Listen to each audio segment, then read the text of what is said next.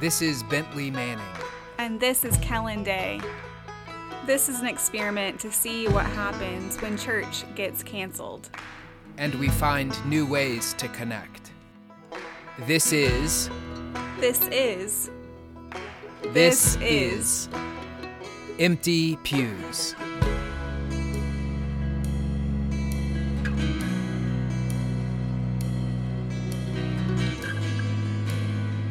This is Bentley Manning. I'm coming to you today uh, from the Church of the Incarnation in Highlands, North Carolina.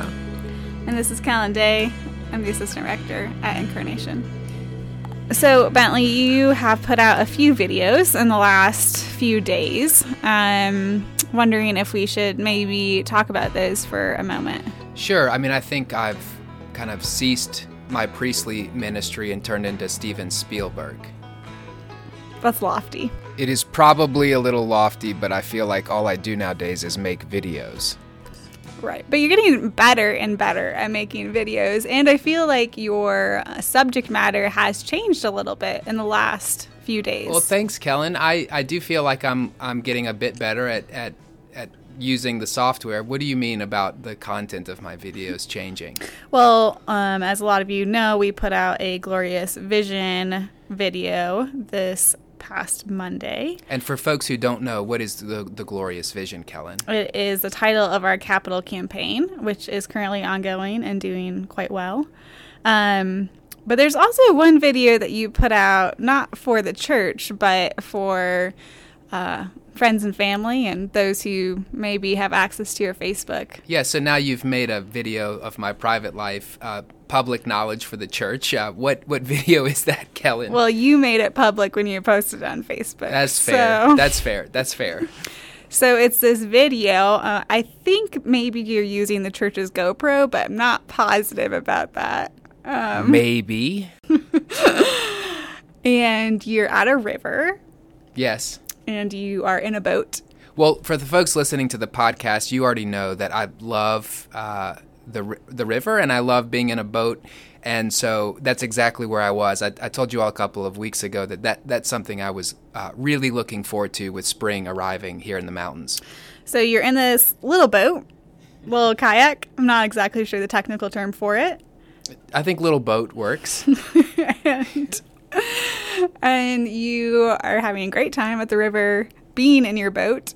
yes. I don't know if you want to describe it anymore, Bentley. Yeah, well, so I am in a little boat. Uh, the technical term would be a freestyle kayak. It's a kayak that's much shorter than uh, maybe some other river running boats. And the point uh, when you're on the river in one of those boats is that you go to one specific location and then you try to do, uh, for lack of a better term, tricks. Right. And so you're doing some tricks in your little boat on a river. And there's some great music, and you kind of have some visual effects. And it's a, Oh, whoa, whoa, whoa, whoa. I, there are no visual effects. yeah, you like rewind it, don't you? Oh, there is a point where I do a little rewind. Um, Just in case you missed the trick. and another one. Anyway, that's just to say if you haven't seen this video and you need access to it, just let me know. I'll be happy to send it to you. Thanks, Kevin. I, I appreciate the promotion.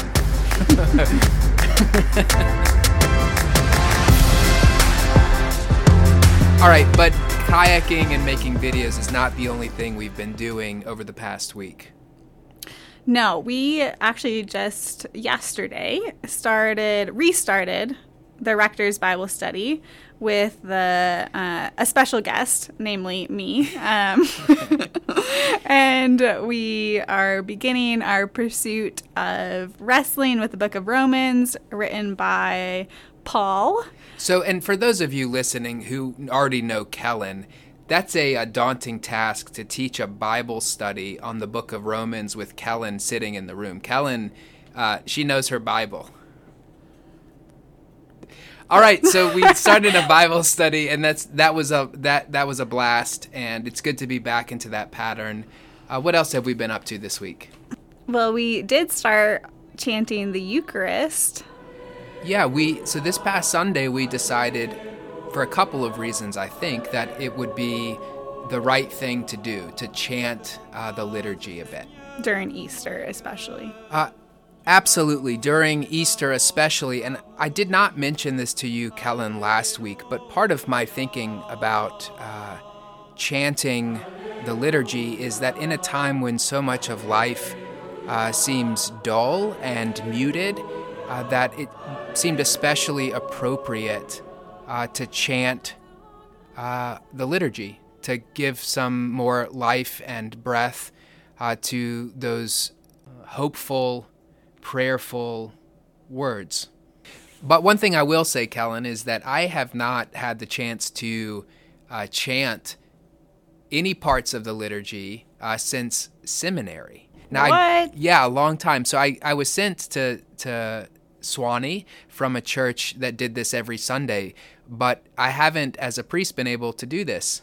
Which is to say, there's a lot of work that needs to be done, and I am grateful uh, to Charles Banks, who is going to be working with me over the next couple of weeks so that I can uh, pull that together a little bit better. Yeah, I think Charles, as our organist and choir master, is going to be a great help to both of us. Absolutely. All right, Kellen. Anything else? What What's been going on uh, for you the past week? Whew, uh, not much, but I have been fermenting some things in my apartment. Like sauerkraut? No, but I have done that in the past. Uh, this past week, I made sourdough bread. I got on the bandwagon of creating a starter with the help of a friend, actually. Um, so I have a little sourdough starter, made some bread. Haven't tried it yet. I hope it's good. And um, Kai and I historically have brewed kombucha, and we just kind of reinvigorated that practice a few weeks ago. So now we're drinking strawberry ginger kombucha most nights of the week. For folks who don't know, what is kombucha? Uh, it's a like fermented sweet tea. So it comes out kind of like tart, uh, a little sweet. You can buy in the grocery store. You should do it. It's delicious. So, in your household, you've got a lot of living organisms. Yeah, a lot of living bacteria. That's awesome. That's great. Just like a couple things to tend now and then, along with my house plants. Helps to have things to care for.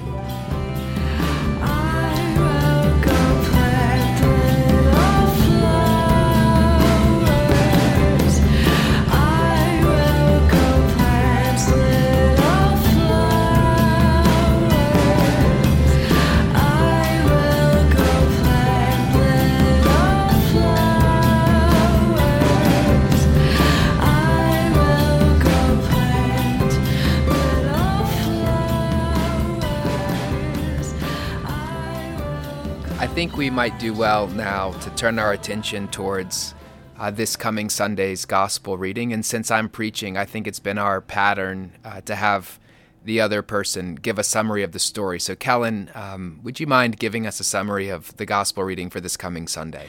Sure, Bentley. I would love to walk us through this passage. So, we have another resurrection appearance, and this one takes place sort of on a road, sort of in a house. So we begin the passage by um, encountering two disciples who are on their way to Emmaus, and a stranger, it seems, joins them and asks what the two disciples are talking about. And they kind of are shocked. They say, Have you not heard? Are you the only one in Jerusalem who does not know what happened over the last few days? And they proceed to tell this stranger about Jesus of Nazareth, who was condemned and crucified. The women disciples have astounded us with their reports about this man and saying that he has been resurrected, that Jesus is alive. And it seems that these two disciples are having a hard time believing the reports of the women disciples. Pretty classic, if you ask me. And um, in the midst of all of their disbelief, Jesus opens the scriptures for them and shows them how his death and resurrection was foretold by the prophets. They continue to walk, and they reach the village. The stranger acts as if he's going to keep going, but the two disciples urge him to stay. Stay with us. It's almost evening. The day is now nearly over. So Jesus stays with them, and they sit down to a table, and he takes bread, blesses it, breaks it, and gives it to them. And in that moment, the two disciples' eyes were opened, and they saw the stranger for who he was. They saw Jesus. And then Jesus vanishes from their sight. And then they look at each other and say, Were not our hearts burning within us while he was talking to us on the road, while he was opening the scriptures to us? And at that same moment, they got up and they went back to Jerusalem to find their other companions and to tell them that the Lord has risen indeed.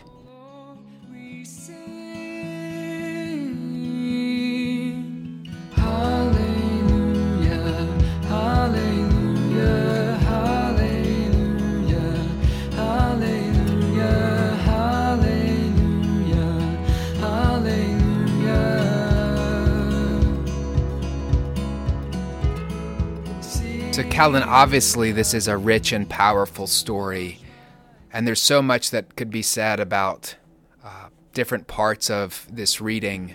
Yeah, it's really an iconic passage in a lot of ways, Bentley. Um, there's much that could grab your heart, but I'm wondering what it is today that's speaking to you. Yeah, one of the things that I'm thinking about, and I think it was Rowan Williams who maybe said this, is that Christ's resurrection is a bit like uh, the second Big Bang. And, you know, we've spent however many years as human beings trying to make sense of the first Big Bang, uh, what that means for our lives in creation and the unfolding of that uh, powerful energy.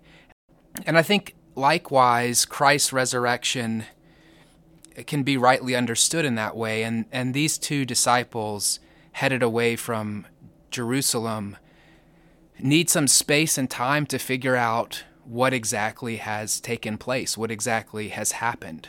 But of course, this reading also has some strong uh, Eucharistic themes running throughout. I think what my heart is being drawn to in this reading this week is the maybe not contrast, but this moment, right, where Jesus is like explaining to them who he is through the scriptures, and they just don't get it.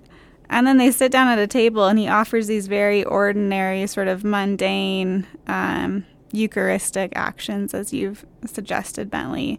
But that's sort of the moment when their eyes are opened. And I think that's a little hard for me right now because not everyone has access to the Eucharist.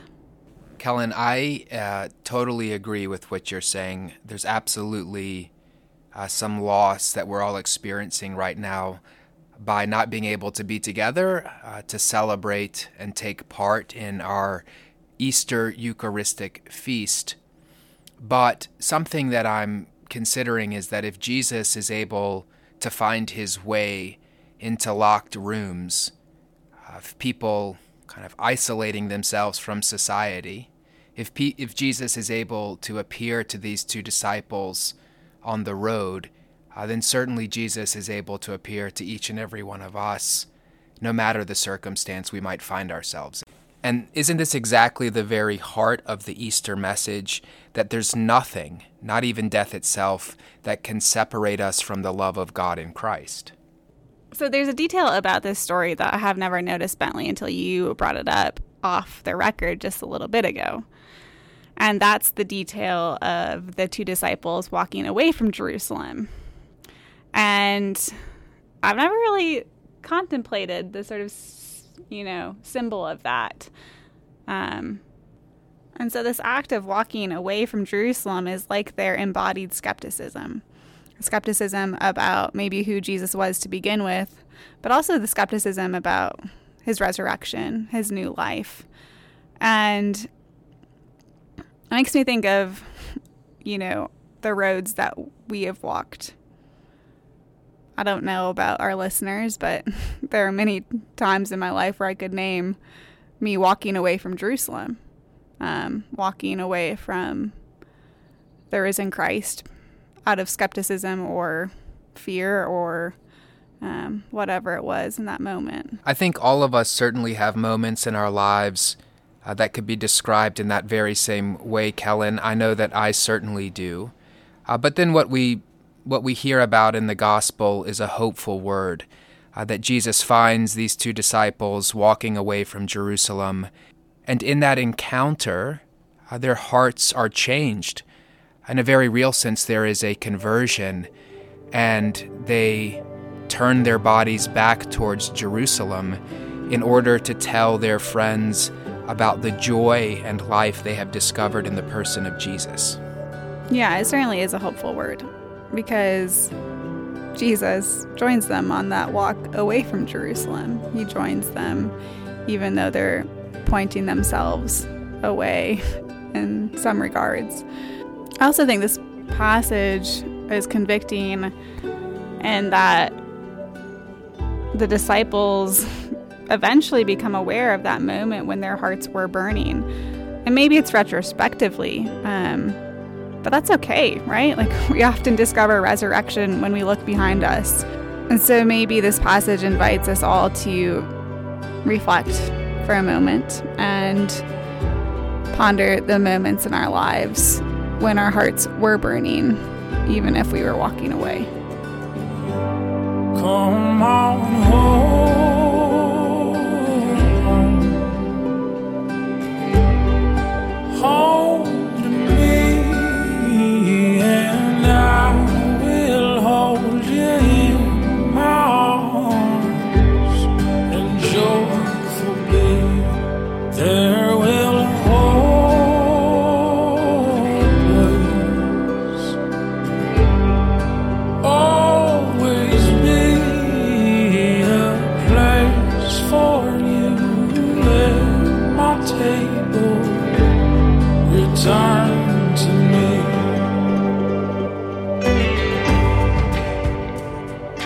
Already a blessing in the walking, Already a blessing on the road.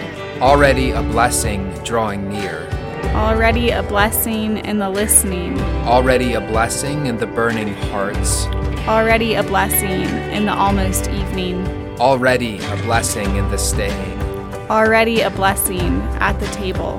already a blessing in the bread, Already a blessing in the breaking. already a blessing finally known, Already a blessing. Give us eyes. already a blessing let us see. And the blessing of God Almighty, Father, Son, and Holy Spirit be among you and remain with you always. Amen. It's hard to believe, but this is the end of episode seven. It seems like just yesterday we started this podcast. It's crazy. Thanks for joining us along the ride. Uh, join us. Speaking of joining us, join us at 10:30 on Sunday. We also have a Bible study on Tuesdays, and if you're interested in joining that Bible study, please email incarnation at incarnationwnc.org. And we didn't mention this at the beginning of the episode, but we want to wish you a happy Earth Day. It's the 50th anniversary of Earth Day, and we hope that you're able to get outside, plant some flowers, um, enjoy this beautiful slice of creation. So happy Earth Day. Uh, we love you. We miss you. God's peace.